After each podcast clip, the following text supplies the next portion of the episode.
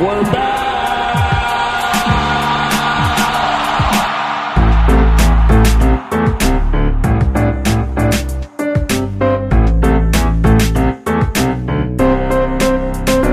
give me another beer.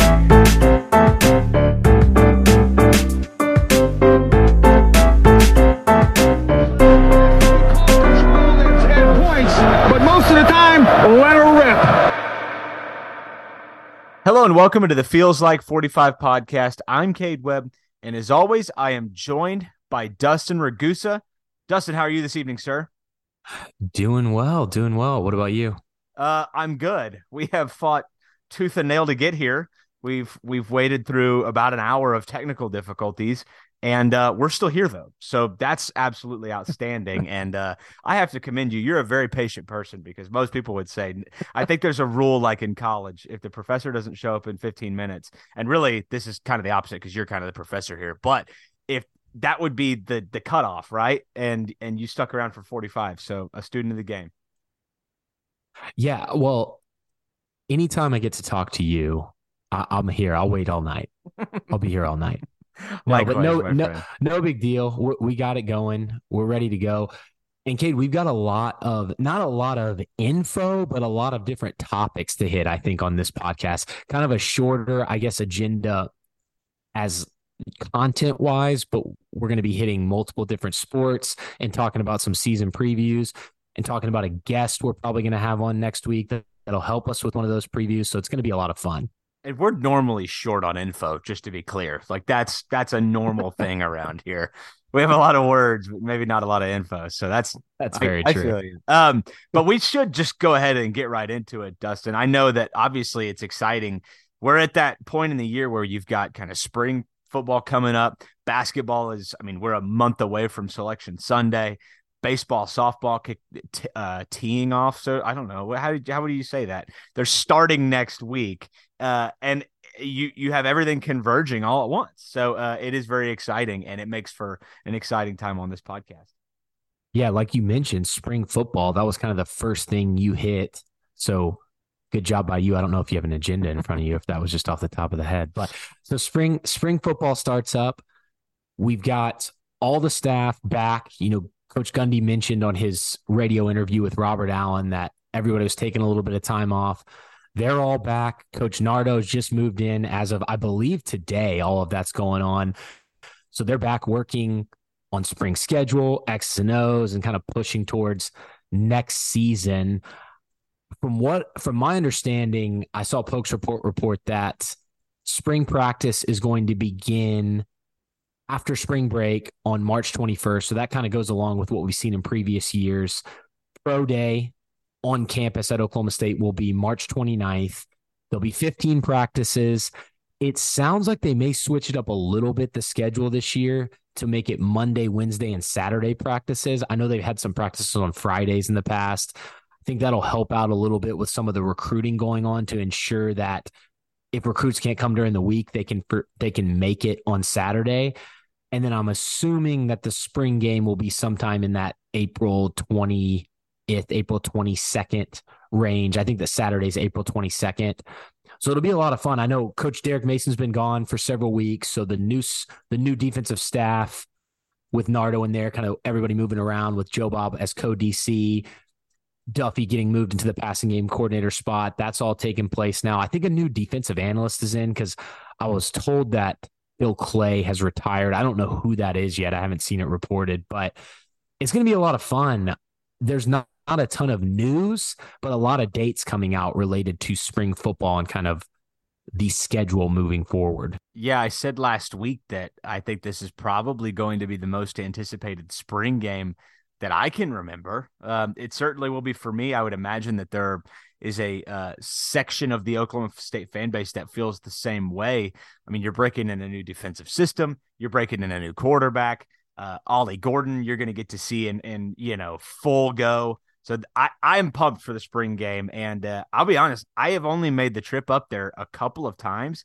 It's a must go this year. I will absolutely be there. So It's a last year was a lot of fun. Normally there's baseball as well. right, I think a lot of the times it falls on one of the parents' days.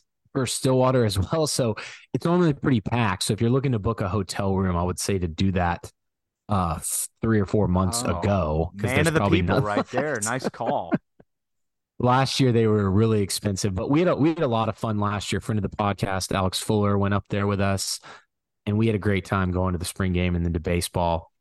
So, not much news right now. I know that recruiting. We'll get to that in a little bit, but the dead period lifts February twenty eighth, so there probably won't be a ton of football news. You know, the portal doesn't open again until May guys can still join teams, but now that classes are going and everything like that, that probably won't happen. Or if they join, they won't actually be here until the summer. So Cade now will continue updating with any football news that we hear about. We'll we'll obviously talk more depth chart. And when anything happens related to football, we'll bring it up on here. But that's kind of really it related to the current football team. But Cade, there's been some former Oklahoma State players participating in some of these end of the season all star games, like the Senior Bowl, the East West Shrine Bowl, the NFLPA Collegiate Bowl. Did you get a chance to see any of the practices or any of those games? I only got to see what you put out on the Twitter account, and then I got a chance to look a little bit into, you know, how Tyler Lacy was doing, Jason Taylor, but nothing deeper than that, unfortunately. I got to catch one of the Senior Bowl practices, and Jason Taylor didn't participate in that one. He only participated in one day because he was coming from the NFL PA Collegiate Bowl. I didn't get to watch any of the games, just the highlights, like you said, but it looked like most of the Oklahoma State guys that participated did really well. So the, the first one was the NFLPA Collegiate Bowl. And Jason Taylor had he led his his side in tackles with six. He also forced a fumble, which I put a video of up on our Twitter thread. He was all over the place, and his play in that game ordered him or got him a late invite to the Senior Bowl. I don't know how often Wow. that happens, but that was pretty cool that he was able to kind of show up there. Braydon Johnson was also in that game. I didn't see a statistic from him. Then there was the East West Shrine Bowl. Matt Hembrough, former Oklahoma State long snapper, participated in that. He's going to make an NFL roster, Cade. I don't, I mean, obviously, I don't think he's going to get drafted, but he will make an NFL roster. He's got to be the most respected and talked about long snapper in the Big 12 Ever? and maybe ever because he's a guy that like the goat at long yeah, snapper? I think he might actually be. So that that was the only Oklahoma State player I know of that was in that game. And then the Senior Bowl had Tyler Lacy and, like I just said, Jason Taylor. Lacy absolutely dominated. He had half a sack, he had a QB hurry, looked really, really good. Max Duggan was in this game. Th- This is the game that kind of had a lot of the big time names that are going to be in the draft that are seniors. Jason Taylor, he assisted on several tackles. I didn't see many highlights of him. I think he had a little bit quieter performance than the Collegiate Bowl, but still awesome that he got to play in that. I think Tyler Lacy probably helped his draft stock here. You and I already think it's pretty high. I'm thinking he's probably, I know you, before the season last year and before his injury, you and I said maybe second, third round. We, we were really high on him. I think he's probably more of a fourth, Yeah. fifth round guy now, but I still think he gets drafted. And I think Jason Taylor is going to get drafted, even if it's fifth or sixth round, because I think he's going to perform really well at the combine. Well, I think Tyler Lacy, you know, he didn't necessarily have production wise the year we expected. Then you tack the injury on. I think that second or third round kind of hope was based off of an expected jump even from the year before. We didn't see that. We kind of even saw a step back. And it's it happens all the time, but I I do love that he went out to the Senior Bowl and showed some good things and helped himself in the process. And then Jason Taylor making that tackle with with the forced fumble. I I loved it. Loved every second of it. Don't get me wrong. Kind of felt bad for the Missouri guy because you know he's It's like the score.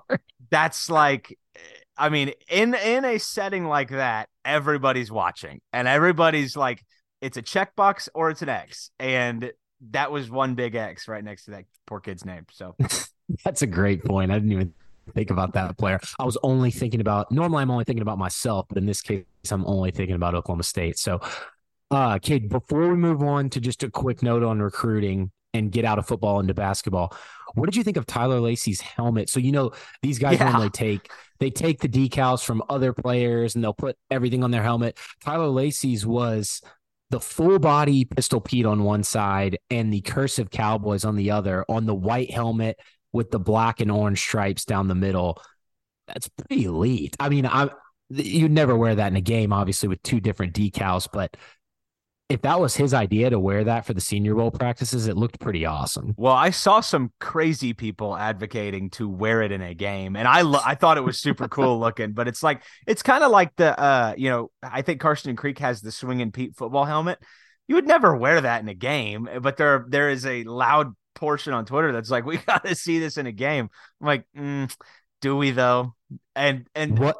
Yeah. If you could mix and match one, if you were in the Senior Bowl, which I know you have the athletic ability to do, oh yeah. what would you throw on there if you did two on each side, or actually just give me give me whatever you want on your helmet? What a fantastic question. This You want, this to is give, you want to give you mine so you can think for a second? well. I feel like you're gonna say it, but go ahead.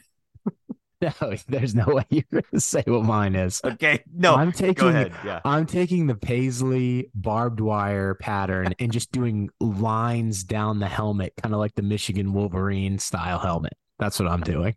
Okay, so you actually took somebody else's sticker and put it over the top of yours. I didn't realize we could do that. I didn't realize I'm were- just I'm creating a new logo, basically a mixture. Oh wow. I would go this really And is that like wasn't real either. I would probably, I would probably take all of the Pistol Pete logos, including in, like you talked about the Swinging Pete, accounting and finance Pete, chemistry Pete, and put them all over the helmet.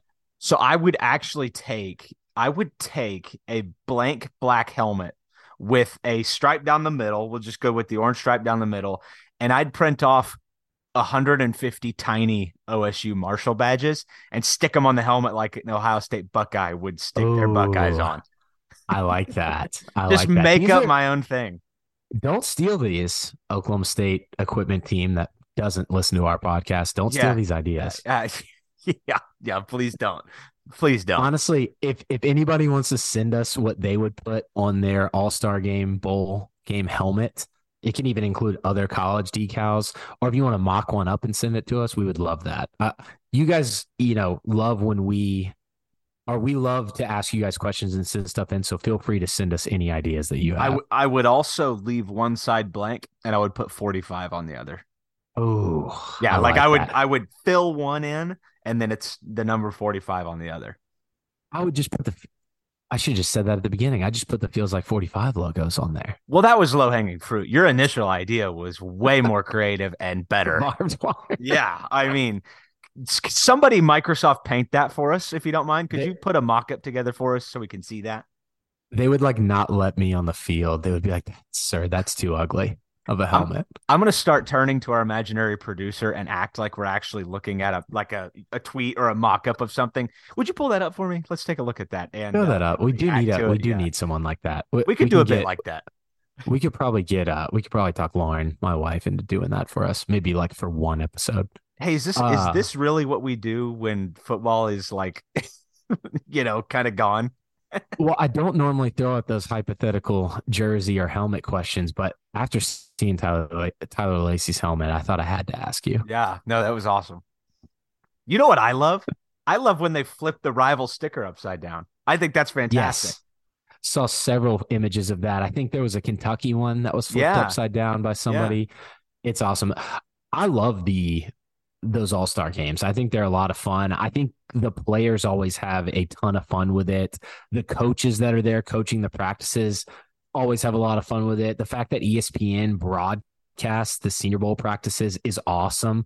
You literally are just watching a practice and I know some people may think that's a little boring, but just for an hour or so, it's it's really fun to watch. I mean, you don't want to sit there all day and watch a five hour long practice, but it's a lot of fun to kind of watch all these guys compete together, and you can tell they're having a lot of fun, and they're getting coached up by these NFL. Normally, it's NFL position coaches that are the DCs and the head coaches and stuff like that. So it's really awesome, and it gives you a, a lot of eyes on yourself while you're performing in these practices and the games for the NFL draft. So it, it's it's a pretty awesome experience, I think, to get invited to these. Well, and it's for that, you know, kind of next crop or that next tier, I should say. You know, your first rounders aren't going to the Senior Bowl. They kind of know where they're at. They're training. But for those guys in round two and a half on down, it's a great opportunity. And that makes for some interesting competition. You see guys giving it their best shot, and I, I love it. Yeah, no, it's it's it's awesome. All right, well, Cade, let's wrap up football. So I just wanted to hit one note on recruiting. So it's I mentioned it earlier, dead period. So no in-person contact on or off campus through February 28th. So there'll be a little bit of a lull right now in recruiting. We'll, we'll obviously be heavy basketball, baseball, softball, and stuff like that. Like I mentioned, going into there. One note: Todd Bradford was recently on with Robert Allen, similar to how Mike Gundy was on his radio show. And Robert Allen was asking him about junior days, which is normally when a lot of the junior high school class will come in. They'll normally have a huge group on several different days throughout kind of the period outside of the dead period. It sounds like this year and probably moving forward, Oklahoma State is going to start on March 1st having all these different prospects in smaller groups basically every single weekend and even during the week until they break in June because I think they're trying to give these guys a little bit more personalized experience than these huh. huge big junior days that have, you know, 40, 50 more people. So I thought that was a pretty cool idea and we'll see how it kind of works out.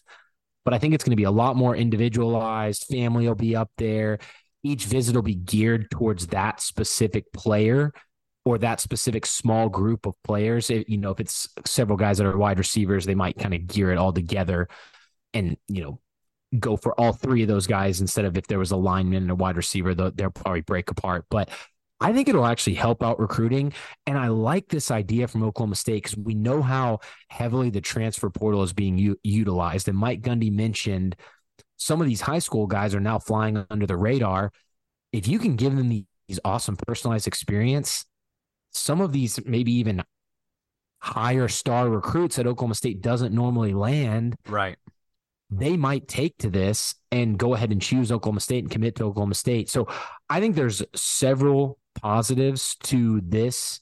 And if they can work it out to where they're still able to get everybody in because that's the thing with the junior days you can get everybody in all at once but if they're still able to get everybody in before they break in june i think it's an awesome idea i do too and i i really love it from the you know note you just kind of said the idea of building a personalized relationship with a potentially high caliber recruit is a great idea and a lot of these kids their first exposure and offer is made at that junior or senior day, whatever may come first for them. So um, I love it from that perspective.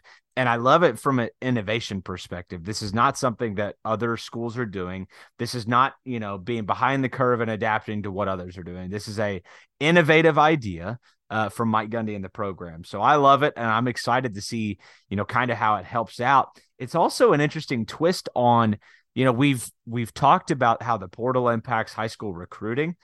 I I don't think the portal has anything to do with this, and in fact, it kind of shows an, another level of commitment to that high school recruitment uh, operation that they're running currently. So very interesting. Absolutely love the note. Yeah, awesome stuff. And Cade, that's that's all we have for football this week. Wow, wow. Well, maybe we should get to the star of the show in the Oklahoma State men's basketball team right now because uh, we talked about this a couple weeks ago as as an, a what if can they go on a tear can they you know rob two in a row? Can they beat tcu at home? Well they have won five out of six and they have the worst team in the big 12 in texas tech at home tomorrow which is a bit of an oxymoron. Texas tech just beat iowa state at home. They took texas to the wire in austin. So worst team in the big 12 is still like a, a good team in a bunch of other conferences. So you welcome Texas Tech into Stillwater tomorrow. But Dustin, before we even get to that, let's go back a week. I mean, Oklahoma State takes down Ole Miss, no problem at all. And then you go to Bedlam. And I said it on the podcast last week that if there was a game I thought they were going to lose in this upcoming stretch, it was that one. They did not lose it. and it never even got close. Oklahoma State leads wire to wire. Kalib Boone uh, becomes a man before our eyes and absolutely the the story was created two weeks before it when I said o- Oklahoma does not belong on the same floor athletically with Oklahoma State. And then what happens two weeks later? It is proven again. And I I think if those two teams played again in the Big 12 tournament, it would look the exact same. And I think they could do it 10 more times and it would look the exact same. Laying the smackdown to OU is a really, really, really cool feeling. Yeah, it was a complete beatdown. Like you just said, the, the final score 71 to 61, Oklahoma State. It wasn't even Kalib that Boone. close. Yeah, Kalib Boone goes off early. I think he had like eight straight points to like start the game. And they go into halftime with a 42 28 lead. Kalib Boone has 12. Uh, Avery and BT both had eight. It was just a complete, it was just complete domination in the first half. And in the second half, it, they really held on to the lead pretty much the entire time, never trailing throughout the contest. The crowd, a lot of Oklahoma State fans in the crowd, they're getting loud with some orange power chants. Kalib Boone continues to call OU little brother in his post game presser. It's Mike Boynton's 100th win in the Bedlam game. It's just, it, it was a lot of fun. The only thing that would have made it any better was the game being at home. But overall, great defense from Oklahoma State in this game. It, you know, we talk about the offense so much. You, especially you and I on this podcast, we talk about the woes that were happening with the offense earlier in the season. And I think it kind of took away because Oklahoma State was losing some games from Yeah. how good this defense really is. I know we mentioned it on here, but when the offense is clicking, now you can kind of see how really, really elite this Oklahoma State squad is on the defensive end of the floor.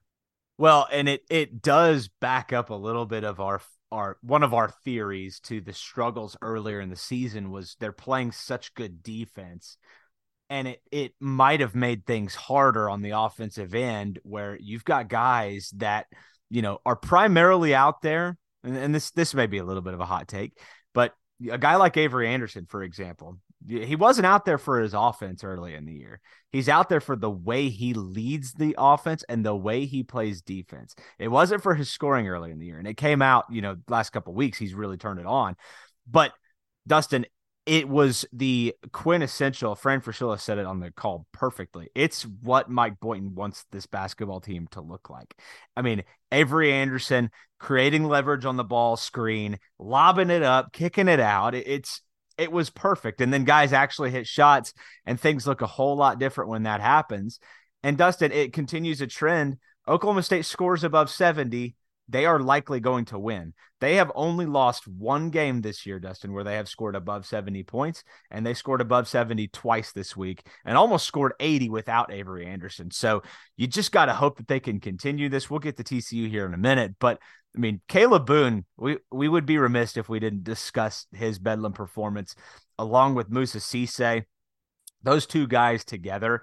Um, Tanner Groves, I, I think at halftime had to change out a pair of shorts because it was an ugly scene for him. And he couldn't even stay on the floor in the second half. I don't know if you noticed this, but they didn't even throw him back out there.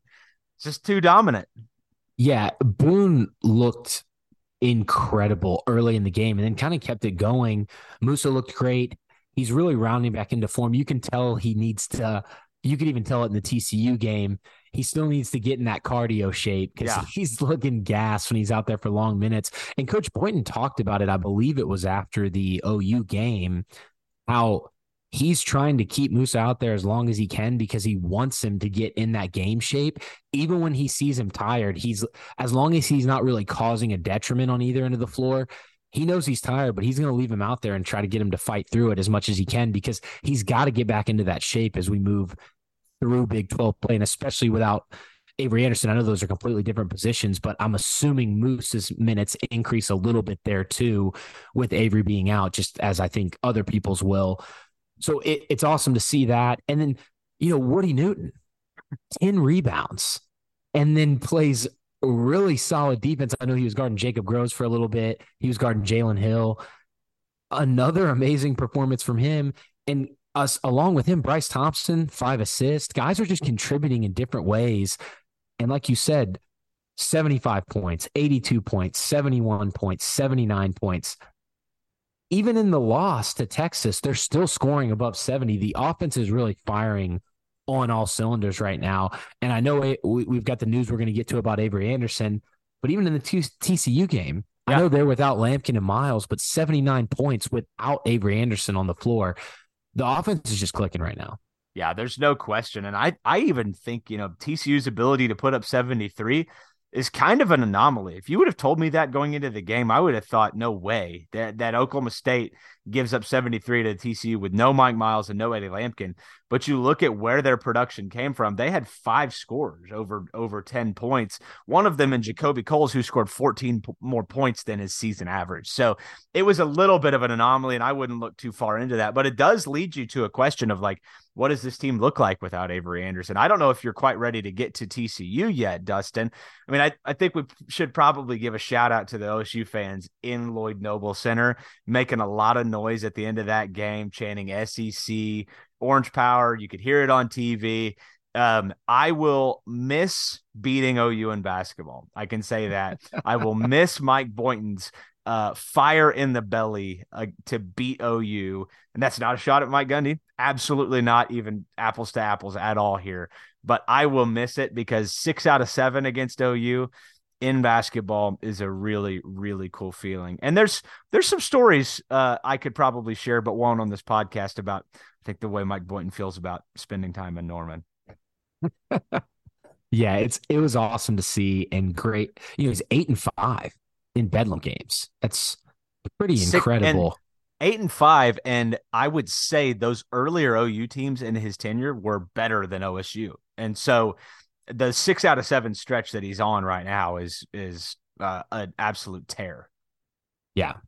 And like you said, mo- moving to TCU, so Oklahoma State wins that game 79 73. As we mentioned, TCU's without Mike Miles and Lampkin, their big guy. So two of their better players are out of this game, but Avery Anderson is also out for Oklahoma State. And the Cowboys are able to move to five and five in Big 12 play, 14 and nine overall on the back of a 25 point, 11 of 15 shooting, six rebound performance from our guy, Kalib Boone. Cade, I don't know how many more flowers we can give him. We're running out of flowers. we we've bought out the flower shop. I mean, at this point, it's like you just got to keep doing it. Yeah, and th- he gets some help from Caleb Asberry, who's starting in play his first start in place of Avery Anderson. He scores 19, three of six from three we you asked, you know, what does this team look like going forward without Avery Anderson? Avery is an elite defender. I'm not saying Caleb Asberry is anywhere near him in that department, even though I do think Asberry gives a lot of energy on that side of the floor. But something that Avery doesn't bring on offense is Caleb Asberry's ability to hit shots from deep. Yeah. And if he can do that consistently, if he can take six, seven, eight threes a game and make two or three of them, that's going to be a pretty big boost to the Oklahoma State offense. I don't know if it completely makes up for what Avery Anderson gives you on the defensive end of the floor, but it kind of, you know, makes it a little bit more of an even there if Asberry is able to do that. And I know he's going to have some off nights, but if he can consistently be around a high 30% three point shooter on these starts and playing, you know, upwards of 30 minutes a game, that's going to be big time for this Oklahoma State offense. Well, you look at the guard play in this game alone. John Michael Wright with 17, Caleb Asberry with 19, and you had Bryce Thompson and Woody Newton combined for seven points. If if you would have told me that, I would have thought that this was pretty dicey. But the X factor, obviously, being Kalib Boone's 25 points. I I like to think big picture in basketball because I don't think you can ride the wins too high. You can't ride the lows too low, but or ride the losses too low, I should say. But I look ahead at this schedule, and I don't know who's going to guard Kalib Boone in the in the rest of this conference. I think you have a potential issue with Iowa State's big man, but I don't think they have enough to rotate in and out to where you can cover Kalib and Moussa. You look at KU, they don't have a big man. You look at uh uh I'm sorry, you look at um oh gosh, Texas Tech, they don't have a big man either. You look through the ro- the rest of the schedule and I think Oklahoma State has a distinct post advantage in every game they're going to play the rest of the way. And if they run things through Kalib and you get a little bit extra out of Bryce Thompson And I would imagine that a little bit returns to the mean with a John Michael Wright or a Caleb Asberry. But if you get a little bit more out of Bryce Thompson and just continue to feed the rock to your big men, those three wins I think you need to get into the NCAA tournament, I think are going to come. And if teams continue to double team Kalib Boone, like you're noting, like how how are they going to guard him if they continue to double team him? If you've got Asberry and John Michael Wright on the floor, they're going to be open from three, and we know these guys can hit it. I know there's been some inconsistency issues with both of them at times, and Asberry's a little bit more because I think he's losing a little bit, a little bit of rhythm, not playing consistent minutes every night, but or all season. But if, if these guys get open looks because Kalib's getting double teamed, they're going to make them. I, yeah. I, mean, both of these guys are good three point shooters. And Coach Boynton, after the TCU game, Cade mentioned something that kind of interested me a little bit. He said that John Michael Wright has had some issues kind of figuring out how to be that third or fourth scorer, being behind an Avery Anderson, Bryce Thompson, Kalib Boone because he's always kind of been the number one guy at his other stops.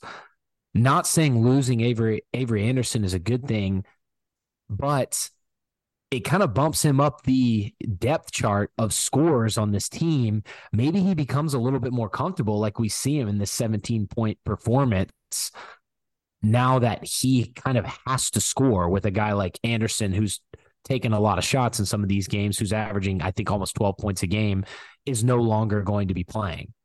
Yeah, I mean, it's clear with John Michael Wright that he's gifted offensively. I mean, his ability to just spot up and shoot um, is not something Oklahoma State has had in a point guard. You can't count Cade Cunningham in that. We, we can't talk about him when you talk about this. It's not the same thing. But if you throw him out, I don't know the last time that you had a guy that that can go get a bucket at the point guard spot like John Michael Wright can. And I would say when he doesn't have the ball and he's not initiating the offense, this is not a knocking Avery session, but at times Avery Anderson could disappear unless it was a transition opportunity. John Michael Wright moves without the ball. You watch him, you can find him in the corner, you can find him on the wing. He moves without the ball when he doesn't have it and it leads to opportunities. And his 5 points late in that game against TCU when they had retaken the lead, come when he's assertive on the offensive end. So I do wonder, you know, to your point, Dustin, he's had a, a really nice stretch. The game that he didn't score as many points, his, the five against OU, he only played 20 minutes and and his shooting was, you know, one of five. And I, I don't know if that's enough to go off of. So to me, I'm excited to see what he can do. I think you what you do lose, and this is where we probably talk a little bit about Bryce Thompson. We can't get through this without talking about him think what you lose without Avery Anderson is an ability to more often than not safely initiate the offense. How many times on on Saturday did it feel like TCU was denying everything, even the entry pass into the offense and taking it the other direction? That's a big deal. That is a big deal that opponents will key on. Hopefully, Oklahoma State notices that and hits a little backdoor action and, and all that goes away. But until that happens, it's a concern that I have because I don't know, you know, from a ball security perspective, we know about Avery Anderson's turnovers, but he knew the offense. And I I I fear a scenario where you've got John Michael Wright, Caleb Asberry, Bryce Thompson. It's not a lot of game experience, game familiarity in this system with those three guys. But again, if Bryce Thompson figures out a way to not turn the ball over six times and score four points, like let's score more points than you turn the ball over, like that would be a start. Yeah, it's it's a great point by you, and I'm actually kind of glad that TCU was able to do that, so they can get that on film, and they were still able to get the win with like you said, the six turnovers from Bryce and the 16 as a team. So yeah. at least they've got something to build off of. But that's a great call out. You lose some of the seniority there. You know, Bryce yeah. Thompson, I know he's been with the team for a little bit now, but transferring from Kansas. Asberry and John Michael Wright are new guys, and you're losing Avery Anderson, who's been with this team for a while, and it looks like may not be anymore after this wrist injury. So, wish him all the best. Obviously, I'm sure it'll be fine. Coach Boynton mentioned it's his offhand wrist, which we knew. He just keeps kind of re-injuring it. So after he has the surgery, especially with it being his non-shooting hand, I think he'll be good to go and ready to take kind of the next step in his career. But I did want to mention Cade before we kind of talk about a little bit more maybe about this team looking forward without Avery Anderson. Kalib Boone was the Big 12 player of the week. His last four games, he's averaging 19.8 points per game. That is unreal. I mean, points a game. Yeah, 20 points a game as a in college. You know, a right, as a uh, center in college and I mean, it feels like he can get 40 if the game was just a little bit longer, you know? Yeah. Yeah, no, I completely agree. Cade, are you okay if we hit a couple of Twitter questions right now related to Avery Anderson? We got three of them. Yeah. I know we don't normally insert them into the middle of the podcast. We might as well. Just just since we're talking about it, and so we don't have to go back to it later and kind of mess up the flow. So I'm going to read all three and then we can kind of hit them all because they're all relatively similar. We've got MB Poke, that's at Mark Bewley one. He says, How do you think Avery Anderson being out will affect the rest of the season? And how many wins do you see us getting from here on out? Then our guy, Brandon Ramos, at Brandon Ramos. Thanks, Brandon, for the question. And thanks, thanks, Mark. He says, just like how Cisse getting hurt was a blessing in disguise. Will Avery's injury be the same for guys like Chris Harris, Asberry, and JMW to get more minutes and deepen the lineup? Or will his impact be missed more than we realize? Mm. And then the last one is at Brown B High. and the Twitter name is the same as the handle there. Thank you for that. Thank you for this one. It says, I hope MB Mike Boynton doesn't ask Bryce to shoulder more of the point responsibility as he's a little loose with the ball. Bryce should be on the floor when we are playing one big. If both Kalib and Cisse are on the floor, I prefer some combo of John Michael Wright, Asberry, Woody, Keon, Harris, something like that. Thoughts? So, all of these questions basically asking how do we think Avery's absence will impact the team? And then where do we think this team kind of goes from here on out? How do they finish up the season? Well, I think it impacts the team in pretty significant ways. I think his absence puts you in a position that I don't think Mike Boynton wanted to be in, which is where you're having to rotate Kalib Boone and Moussa Cisse on the floor together at times. And we had seen kind of a shyness, an effective shyness, I should say, to not having them on the floor at the same time. Uh, the offense truly opened up. There was a question about is it a blessing in disguise?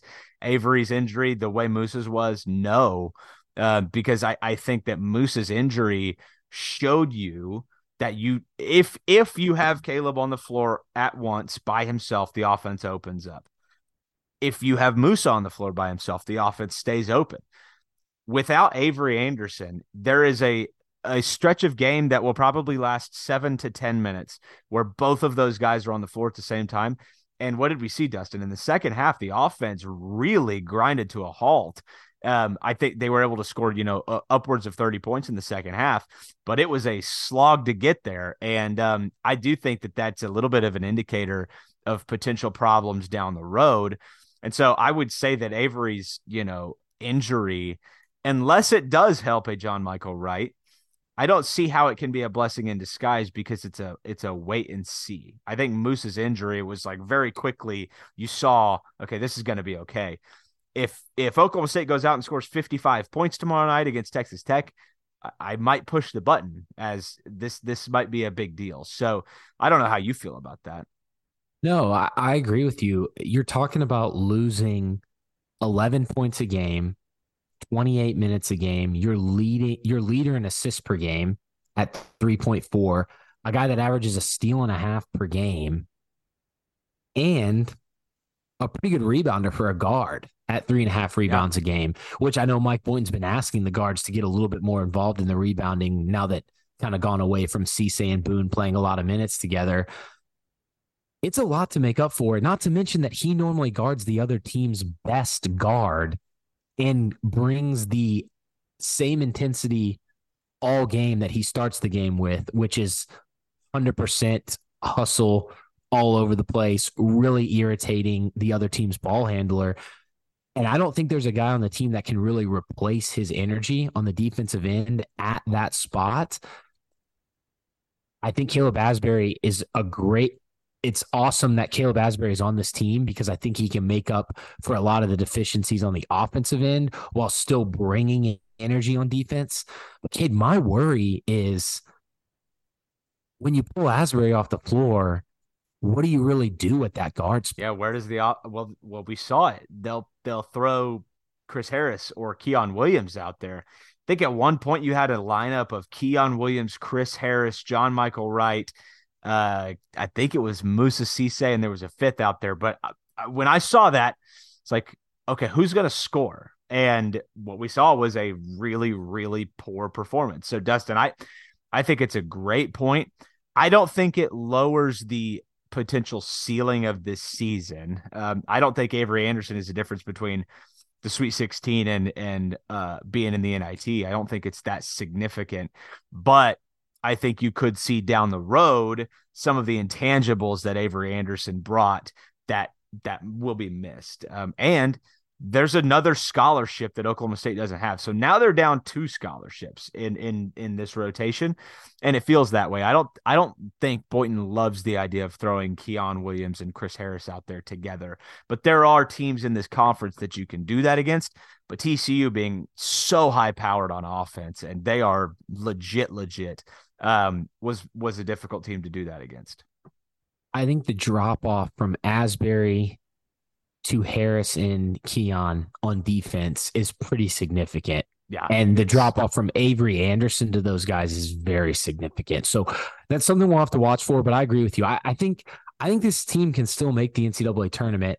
Kid, I know we did the we did this on a pod, a couple pods ago, talking about them winning Ole Miss, OU, and TCU if they could do it. We both said they could. They did it. Maybe we helped them a little bit with some luck. I'd like to give us some credit there. Me too. So let's look at this. Let's look at this next three game stretch. You've got Texas Tech tomorrow at home. You got Iowa State away, and then you got KU back at home on Valentine's Day.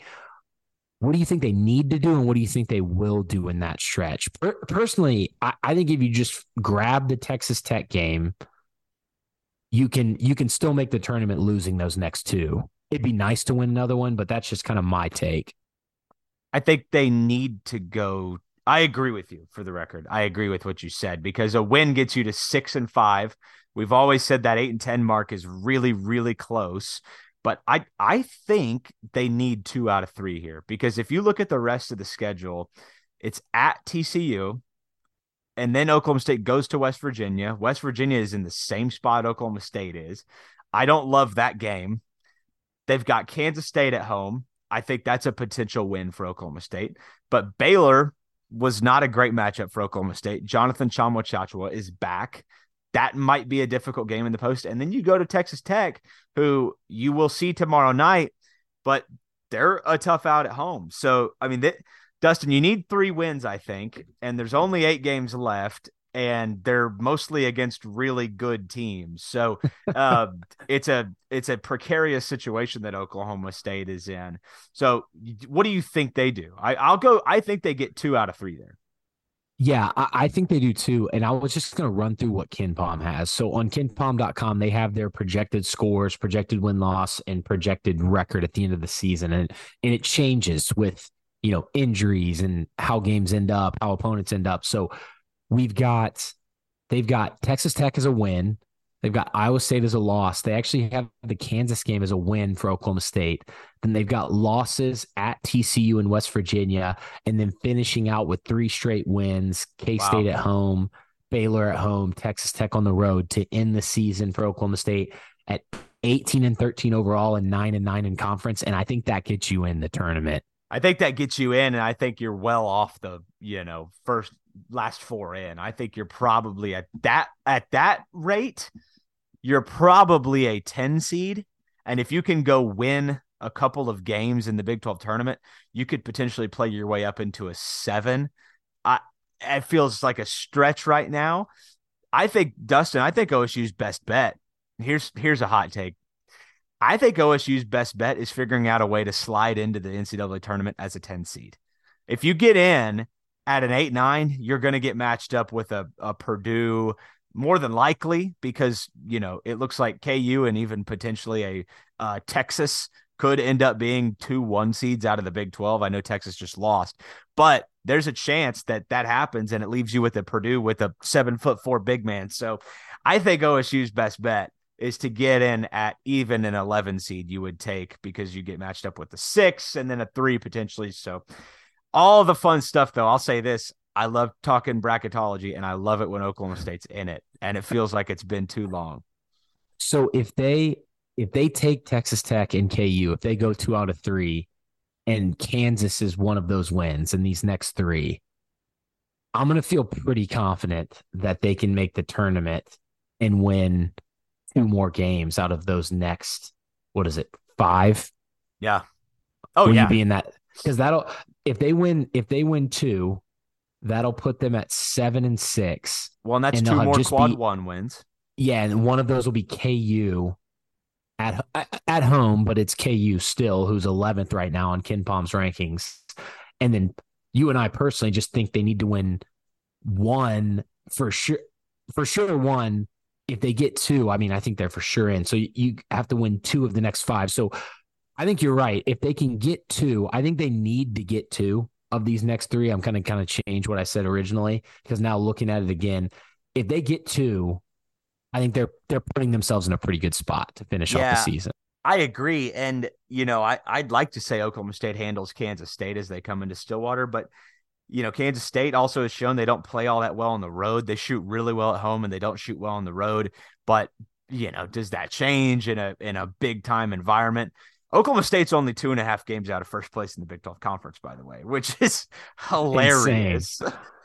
Absolutely mean, insane. if you would have told me that, I would have said you're insane. But I mean, and and in a game tomorrow that they should win and find themselves right in the middle of things. Dustin, here's what I would say Oklahoma State should do as well is figure out a way to avoid Wednesday night in Kansas City. If you can get to that six line or the five line in the Big 12 conference, you know, get a tiebreaker against a, you know, Kansas State or I, I think a TCU would probably be right there figure out a way to do that and win that game, I think Oklahoma State will be in no problem and it won't be a sweat. But you know, who knows at this point? It's That's a great it's point. a lot of fun. Yeah, it's a great point. Cade, is that is that all we got on basketball? Man, I think so. Uh, The last thing I'll say is get to Gallagher Arena, man. I mean, I'll Saturday, good, good. Saturday was um, an electric crowd, but it was not packed to the rafters like I was I was begging Twitter to be. So uh you got to get out there and support this team. They're working their tails off. I mean, Mike Boynton's going on an, on a tear right now, and you don't see a whole lot of six out of seven uh, wins in this conference. And and Mike Boynton's trying to do that and put Oklahoma State right back in the thick of it. So get to Gallagher-Iba. Yeah, I love it. I'll be there tomorrow. If you want to say hey, I think I'm sitting in section two. We'll bleep that out. 204 if you want to come say hey. There you Just go. come to 204 and wave your hands around and I'll know you're trying to say hey to me. So Start the feels like Uh, 45 chant. You know what it is. I love it. Well, Cade, one quick note before we move on to softball, because I know we're going to talk a little softball to preview the start of the season this weekend. Baseball Media Day was Monday. Coach Josh Holliday talked with the media, and so did Nolan McLean, Roc Riggio, Marcus Brown, and Ryan Bogusz. They all met, had a lot of t- a lot of great quotes from that.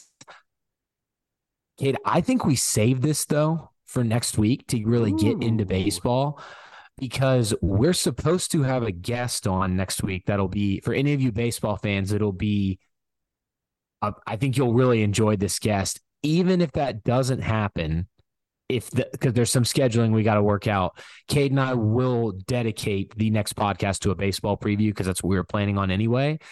So, Cade, are you good with that? Kind of just holding off. Baseball starts February 17th in Arlington at Globe Life Field against Missouri. They play them on Friday, then they play Vanderbilt that Saturday, then they play Arkansas on Sunday. So it's going to be awesome start to the season against those three teams. That is awesome. And we'll kind of t- we'll kind of talk about what we think the lineup's going to look like, what we think the pitching rotation is going to be like. We got a couple of questions on baseball, so we can hit those when we get to Twitter questions. But we're going to have a lot of good info for next week. And I don't really want to. I think if you and I start on the preview now, we're just going to go way too deep. And I kind of want to save it all for next week. I I love it because now we can get right to softball, and I'm excited to to hear your take on this team. Oh yeah, I'm I'm very excited. I put out the depth chart, which Coach Kenny Gajewski met with the media last Friday, and he basically just went down the depth chart and said who were the starters were going to be for the first game. Shout out, real, yeah, which is awesome. None of the other coaches, I don't think, would do that. So it's pretty awesome that Coach Gajewski did that. If you haven't listened to it, Pistols Firing, go to their YouTube account. They put up the entire 59 minute long presser. Coach Gajewski loves to talk. Also, OSU Max, if you follow them on Apple Podcasts, they just released Megan Robinson did an interview with Coach Gajewski. So you got almost two hours of Kenny Gajewski interviews from this past week that you can check out. Really good stuff there. So, Cade, we start with Oregon on so this tournament's in Puerto Vallarta, Mexico. Bummer. All of Oklahoma State softball's non-conference games are awesome. So they, they really are. Friday with Oregon then on Saturday, they play North Carolina. Then they play a double header on Sunday versus Maryland and Ole Miss. So all four Power Five big name teams there. It's going to be broadcast on Flow Softball. Flow Softball, Flow Sports is thirty dollars a month. But hear me out. Free ad here for Flow. You're not only going to get the softball tournament, but the Globe Life baseball tournament the next weekend is on Flow Baseball, and then wrestling also is on Flow. So if you just get one month at 30 bucks, you're going to get like eight Oklahoma State events.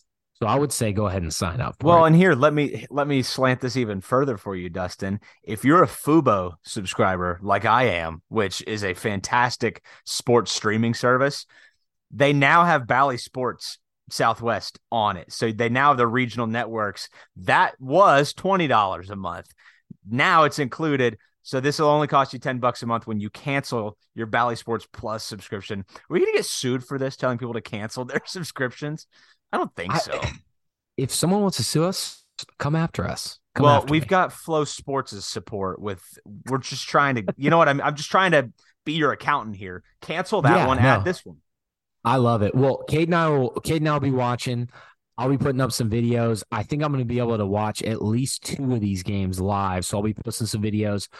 Flow Sports also has the on demand, which we found out. So we'll go back and watch some of these.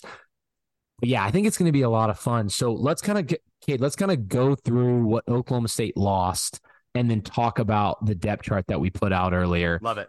So, so some of the big names from last season Chelsea Alexander, who you'll be able to find her for the professional women's softball, Oklahoma State or Oklahoma City Spark which start this June. They're one of two new teams added to that league. Chelsea Alexander will be playing for them. That'll be really cool. You can they already have their full website up and everything. You can check out their jerseys. Really, really cool stuff going on with the Oklahoma City Sparks. So Chelsea will be with them. Haley Busby, the big time power hitter who had a little bit of a down year last year, she'll no longer be on the team. Morgan Day, one of the pitchers who's also married to Hunter Woodard, She's no longer here, out of eligibility. So is Busby. Miranda Elish, the two way phenom who was one of you and I's favorite players, Cade. She's ran out of eligibility. Same with Sydney Pennington, one of the greatest softball players in Oklahoma State history. I think she's going to be, she's up there in the records books on like every single stat. Third baseman, she's out of eligibility. And then we've got the transfers, Julia Cottrell, who her and her dad, also a coach, no longer with the team. She transferred to Texas A&M, who Oklahoma State plays in the Clearwater Invitational oh, for their first fun. game. So that'll be fun. Brianna Evans transferred, Avery Hobson transferred, Carly Petty, a- and Avery Sims. So uh, and Jeff Cottrell, the coach, he went to A&M with Julia. So that's everybody they've lost. They've got some really nice high school players coming in and transfers, including Tallen Edwards, the big time Oklahoma City prospect who graduated early and enrolled at Oklahoma State, Lexi Kilfoyle, Kira Ack- Acock, Rachel Becker, Michaela Wark, some big time transfers. So they lost a lot, Cade, but they're bringing back a ton. D1 soft, we've gone through all the rankings. They're either second or third in pretty much every poll. D1 softball has them second in the Big 12 poll behind Oklahoma. And they have OU, Oklahoma State, Texas, and Baylor all making the tournament out of the Big 12. So it's going to be another really talented Big 12. You know, there's only seven teams in the Big 12 in softball. I still think Oklahoma State has a great shot to do a lot this season. And Cade, correct me if I'm wrong. We got a question about this. I'll shout them out later, but it was something I had uh, in my notes already. I think the only way you say this season is successful for Oklahoma State is if they finish second or better in the Big 12 and make it as far as they did last season in the College World Series, which is the semifinal game with the hopes of winning it all. I think anything less than that's a disappointment with all the people you got out of the portal, the high school players, and the players you have coming back, even with the players that you lost. I agree with you. And I think the the voters, the reason Oklahoma State is that high is because they are of the belief that I think you and I are that Oklahoma State reloaded through the portal and through high school recruiting. Tallen Edwards is going to be fantastic. Um, Rachel Becker, I mean, she's just an All American, just stepping in and going to play second base for the Cowgirls. No big deal, just an All American. So I do think that Oklahoma State has absolutely reloaded in the portal.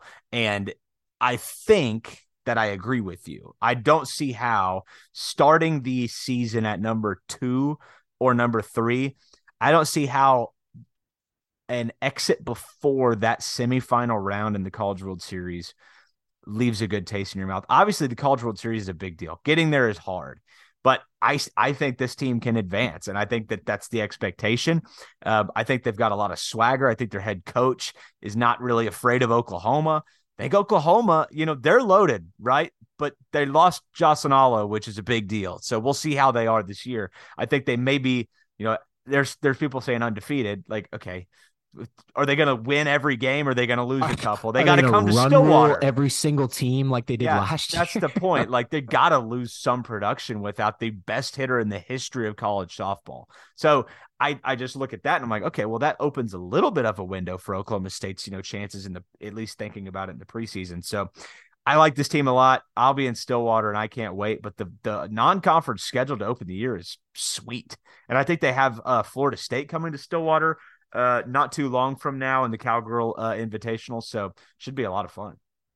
Yeah, the, they so yeah they start like you said in Puerto Vallarta, and then they go to Clearwater, Florida, and they take on Texas A&M, Nebraska, Virginia Tech, uh, Louisiana Lafayette, and Michigan. Then they go to New Mexico. They play Nebraska, New Mexico, New, New Mexico State, Cal State Bakersfield. Then they go to UTEP then finally, they're back at Oklahoma State for Maine, Missouri, South Dakota State, Tarleton, South Dakota State. So that's in the uh, OSU Tulsa Invitational, which they were in last year. And then the Cowgirl Invitational brings Florida State to Stillwater, who's one of the better teams in college softball. It's it's they play Arizona State, UCF. This is all non-conference, and then not even to mention that they're going to be playing teams like OU, Baylor, and Texas in conference. So a lot of good games. If you can make it out there, I would suggest getting out there early. These games sell out. Season tickets are sold out, and they have been now for multiple years. So it's a tough ticket to get, but they have those decks in the outfield. You can get the GA tickets out there. It's a party. Okay, just real quick. Yeah. Just since I put it out on Twitter, let's run through that depth chart. So Taylor Tuck at catcher, she split time last year with Cottrell. She had some injury issues over in the past, but Coach Gajewski said she's fully healthy. Audrey Snide Miller will be behind her. And then Kate, like you said, Tallen Edwards can do it all. Coach Gajewski said she's probably the third catcher. So she literally can play ah, anywhere. That's it's fantastic. pretty insane. At first base, you'll have Michaela Wark, who's a Kansas transfer. Behind her, you'll have Morgan Wynn, another Kansas transfer that we all know about. Rachel Becker, who you mentioned, is going to be playing second base. She also can play shortstop you know, just hit over 400 the past two seasons. And she was an All American. then you've got Megan Bloodworth, who's going to be at third base. She's a really talented transfer from Alabama. She's still got three years left of eligibility. Really good defender. Probably a little bit better in the field than at the plate, but she still can hit. Shortstop, Kiley Naomi. We know her. She's been there for forever. Hopefully, she can pick up her hitting and look a little yeah. bit like it did earlier in her career than last year. Tallen Edwards will play left field, but she'll probably be all over the place. She's the freshman from Oklahoma City. Chyenne Factor, the most solid player on the team, and she has been, I think, for the past several years, will be in center. And then Caitlin Carwile, who came pretty much out of nowhere last year and was probably the best hitter on the team. She'll be in right. And then Lexi Kilfoyle will be the designated player. She'll probably be the number two pitcher behind Kelly Maxwell. Think of her a little bit like a Miranda Elish. She can hit and pitch. She's got a nasty drop ball, which Kelly Maxwell we know doesn't really throw. So it'll be a nice one-two punch there with Kelly throwing her stuff, and then Lexi Kilfoyle coming in with the drop ball. There'll be some other names that you'll see out there that won't be probably everyday starters that may play that designated player spot whenever Lexi Kilfoyle isn't out there. You know, Well- some of those other names that I mentioned, like a Morgan Wynn, could be out there as well. So it- it's going to be a lot of fun. This team should be able to hit. Yeah, Lexi Kilfoyle, an Alabama transfer too. So Oklahoma State, I don't know what they're doing, but they're they're attractive to teammates. So that's pretty cool. I I think Oklahoma again. You look at the two Kansas transfers, two Alabama transfers, and then obviously um, Rachel Becker from P- Purdue, an All American. I, I love the way they've reloaded this this front of the roster, and I I wondered as we were going through this, you know, even before you know who's who's going to step in and replace that production from an Elish and others that are no longer with the team. Well, I think you have plugged in, you know, girls that can hit. So I'm excited about that. Yeah, no, I completely agree. And Kelly Maxwell has already committed to coming back next year. As long as you have Kelly Maxwell on this team, you should be really good. And not to mention what you just said with adding all these hitters. I actually think this team, adding Becker, Bloodworth, Tallen Edwards, Kilfoyle, even losing Elish and some of those other names that we mentioned, this may be a better hitting team than it was last year because I think Naomi's going to rebound. Busby had a down year last year and she was taking some at bats. Carly Petty's a good hitter, but I, I think some of these other girls they brought in are better. And we we saw Brianna Evans start off the year hot and then kind of dwindle down as it moved on. And, and no shot at her. She's a really good player and a great base runner, great second baseman. But I think they reloaded the bats better than they were a season ago. And if that's the case, then the ceiling is the roof. I mean, if they are a better hitter hitting team next year, this year, that that that opens up everything. I believe that. So Yeah, so keep keep it locked here for softball. We'll be here. I'll be putting up clips. If baseball and softball are playing at the same time, Cade, I might be watching softball. so we'll just kind of see how it goes. Last note before we get to questions. I know we don't talk a ton of cowboy wrestling on this podcast. big one They this beat week. number six Michigan and then number eight Missouri. Luke Surber was voted NCAA uh, wrestler of the week. There were some huge upset wins. Missouri has two number one ranked wrestlers that Oklahoma State went up against, and they were able to take down number. Surber was able to take down number one Rocky Elam. Pretty amazing. Da- Dayton Fix got the major to kind of cap it off for Oklahoma State because I didn't even know this. They had to go to the tiebreaker, which is actually total match points. So Oklahoma State won 45 43 in those total match points. So that was pretty awesome. I think they take on South Dakota State on Friday and then they host San- Stanford, sorry, back at home on Sunday. If you're not watching Cowboy Wrestling, like every single match is either on ESPN Plus or Flow. Yeah. They're very exciting. They don't last very long. They're a lot of fun. Yeah, no question. That was a big one this last weekend. And Luke Surber with the takedown to number one, it's pretty sweet. It was awesome. It it's exciting to watch. The matches are really short. It's I, I know the one thing if you're new to wrestling is the the scoring. The announcers do a pretty good job of explaining it. There's a lot of good YouTube videos that can help explain it. And reach out to our guy Lee Cothran or Seth Duck, Duckworth at Pistols Firing. They would be happy to answer your questions. Sorry guys if your DMs get blown up from that, but they've answered millions of my questions and they're both very nice. So Well, and and our our guy Lee might correct me. Wasn't it Piccininni that pinned? Was it Spencer Lee that he pinned against Iowa a few years ago in Gallagher? I I can't remember who that pin came against, but it was I think a number one and a very similar big you know match win right there. So uh, it's pretty cool. I'm not a big wrestling guy. I don't even know all the terminology, but I do know when cool things happen. And last weekend was a really cool thing. Yeah, it was a lot of fun. All right, Cade, it, do we have any audio? I don't think so. I didn't see any come through. Um, we can probably flip to Twitter, and if if uh, if I see anything, I'll be sure to let you know. All right, sounds good. So we got our first one, just kind of keeping it on softball here. is Kelly Max? This is from GIA enthusiast at accounting poke eh, or ACCT poke. Is Kelly Maxwell the best athlete on campus? Man, this is a good one. I would at their Is she craft the most dominant? best at their craft. I would say it's probably Kelly Maxwell. I think it's safe to say she's the most dominant. Yeah, and best at her craft. Yeah, like yeah, that's a really hard question to answer. Best athlete, that's really vague, but I would say yeah, most dominant, best at their at their sport. It's got to be Kelly Maxwell, right? I mean, right now Kalib Boone's doing pretty good. So Yeah, Kalib Boone might be in the running, but I love that question. Kelly Maxwell is going to go down as one of the greatest softball players in Oklahoma State history. right. And I'm excited to watch her for not one, but two more seasons. I love the question. Thanks for the softball love. Next, we got Sam Bouchert. That's at GoPokes02.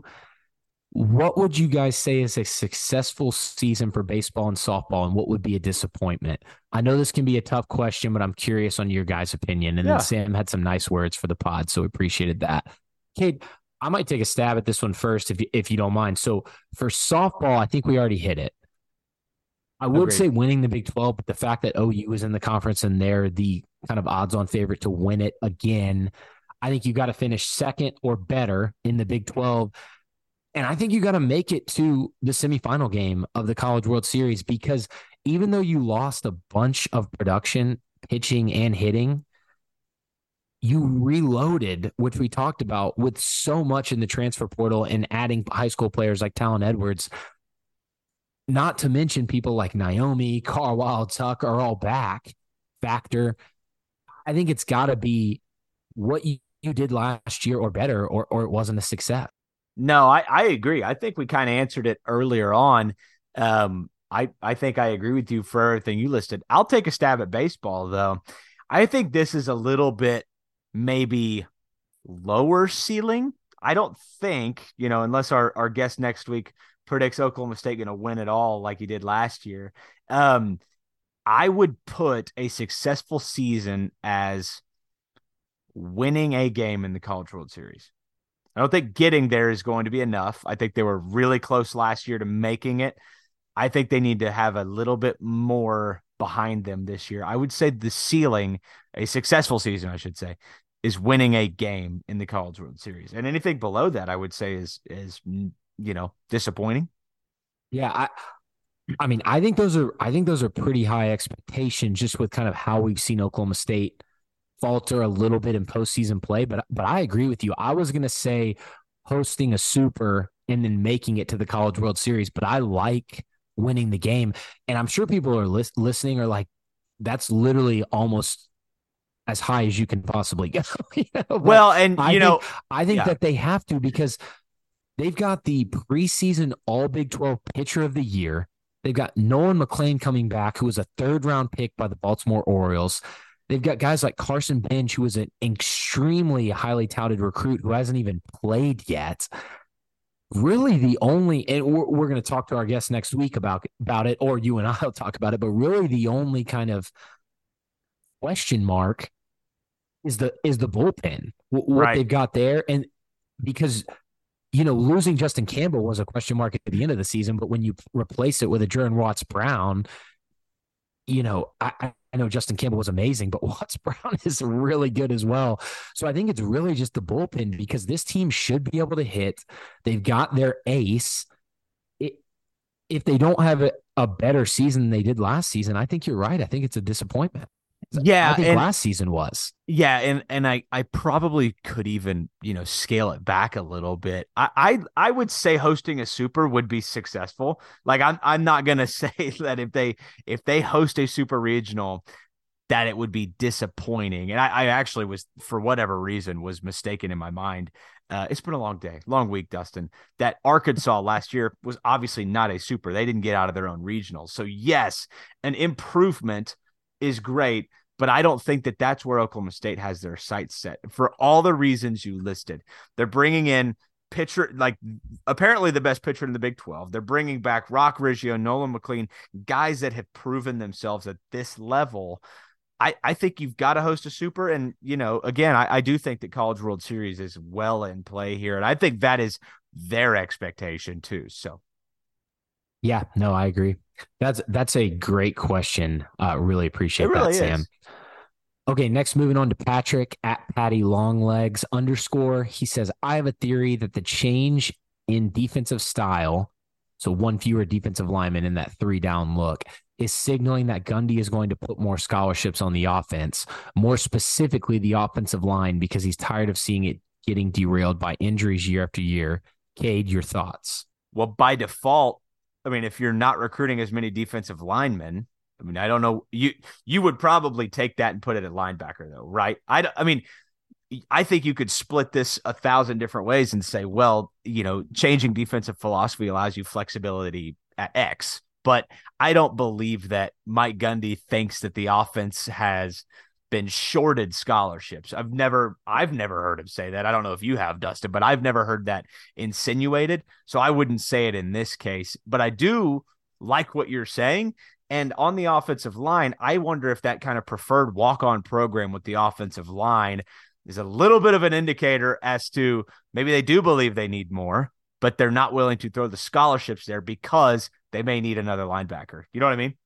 Yeah, and Cade, I'm not going to add too much on because that's that's exactly where I was going. That was a perfect point.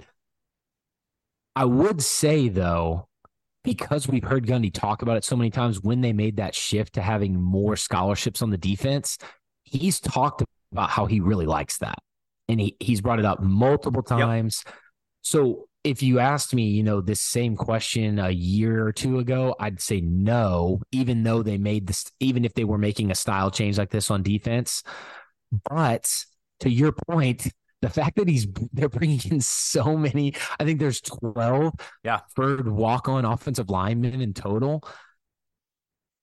It feels like maybe maybe he would shift a scholarship back over to that side with this right. change. But but we we don't know. It's a great call out, Patrick. Like Cade said, I think it's something that to definitely watch and kind of see how these next couple recruiting classes go.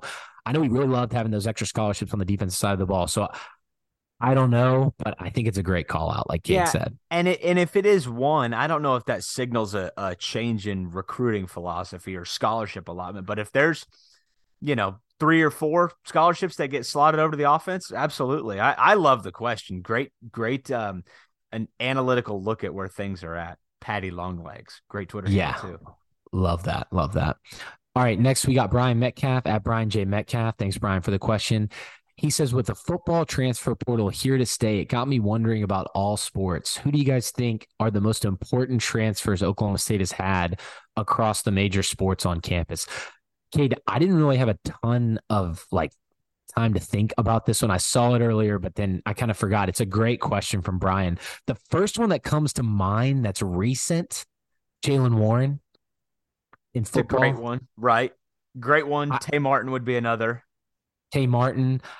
Those are some, and I want to stay. Let's try to maybe just keep it in the re, in recent transfer history and transfer portal because if we go too far back, you know, there's a lot of guys who transferred, sat out, and then you kind of forget that she transferred from well, somewhere. You, but yeah, Doersching in Ugh. in baseball, it's pretty good. I'll give you one in basketball. Moussa Cisse, absolutely. Moussa Cisse. Some people forget that he was a transfer. He came from Memphis, and uh, I think he would be one. I would also say I, it has not been matched with the production on the court, but in terms of like impact and hype, I don't know if we've had a transfer come in at any sport on any sport with the hype and anticipation that Bryce Thompson came in with. So oh, you, 100%. you're just waiting for the day, but he was I mean, it was just under that tier of Cade Cunningham excitement. So uh, those two guys I, stick out to me. Miranda Elish. Ooh. Almost led the softball, helped lead the softball team to a, a College World Series title. Yeah, that I mean, absolutely a good one there.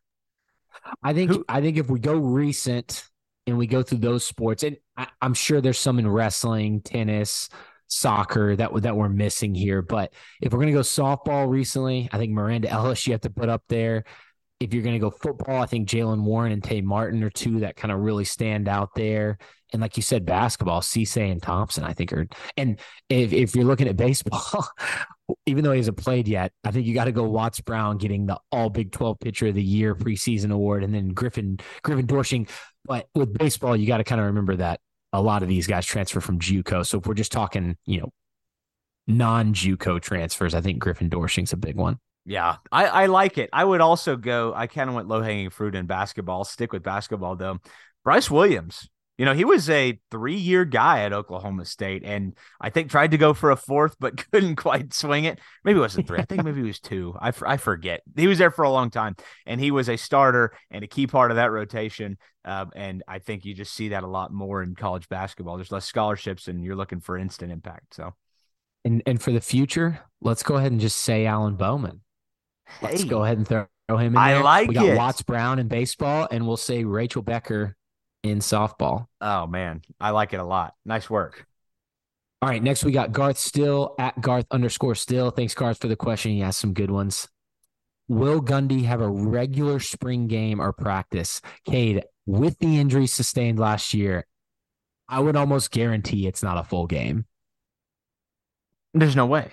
It hasn't been for so long. I could see it going back to it at some point, but this next season, with all the injuries on the offensive line, and with we know Gundy hated.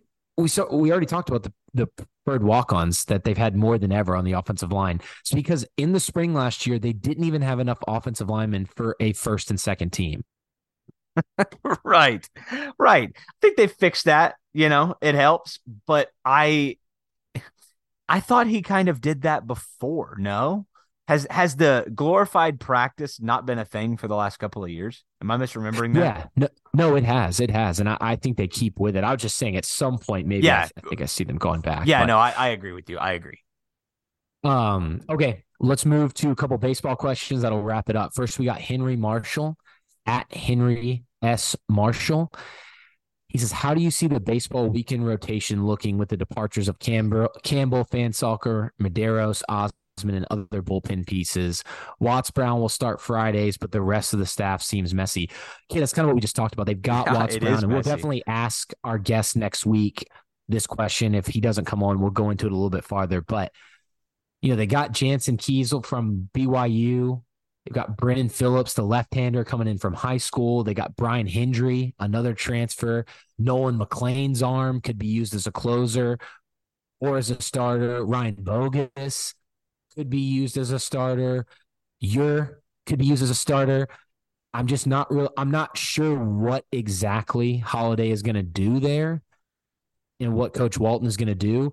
But there are a lot of I wouldn't say unproven guys, but maybe unproven at Oklahoma State that I think could be in the mix. How and I do think it's going to be kid. You might see some of these early games, these Saturday and Sunday starters give up a, some hits until they get kind of comfortable in this rotation with the ballpark, with the guys playing in the field behind them. But I think they have the talent there to be really good. But you're right. You're right, Henry. It is the question mark kind of going into the season, along with the rest of the kind of middle of the bullpen. Yeah, it it absolutely is, and I think it's worth questioning. I mean, you look at um kid that transferred to OU, and I his name is escaping me um at the current second, but it's guys like thank you, thank you. It's guys like that um that that hurt. I mean, I you lose some guys to graduation, but that's a guy that would have been you know day two starter, right? I mean, it's it's it's Warren Watts Brown on Friday, it's Kill Davis on Saturdays. Uh, so I I don't know what they're gonna do, but it's kind of scary.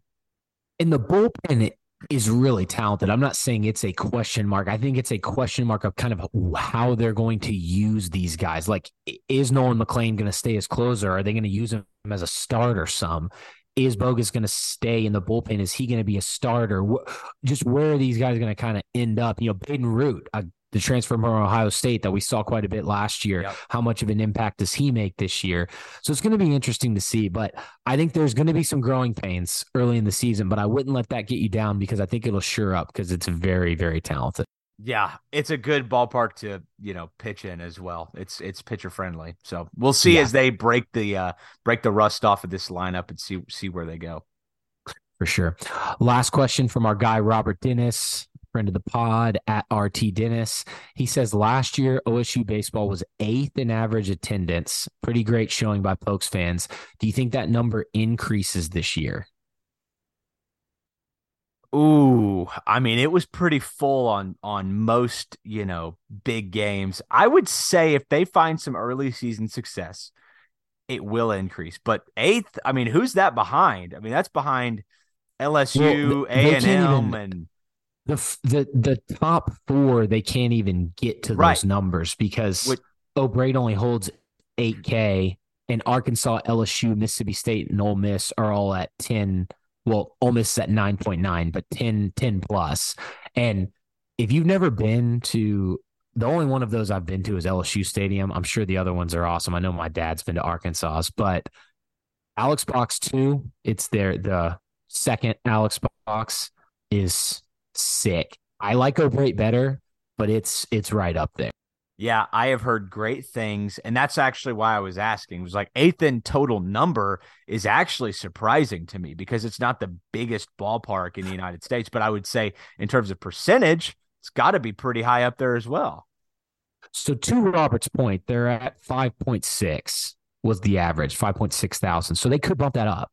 Yeah, no question. I could no see it going a little bit higher. I really could. Uh, if they if Watts Brown is as good as advertised, which I think he will be, and they're able to shore up Saturday and Sunday, and they start off on a little run early in the season, I think you Absolutely. could get some big numbers for Big 12 play. Absolutely.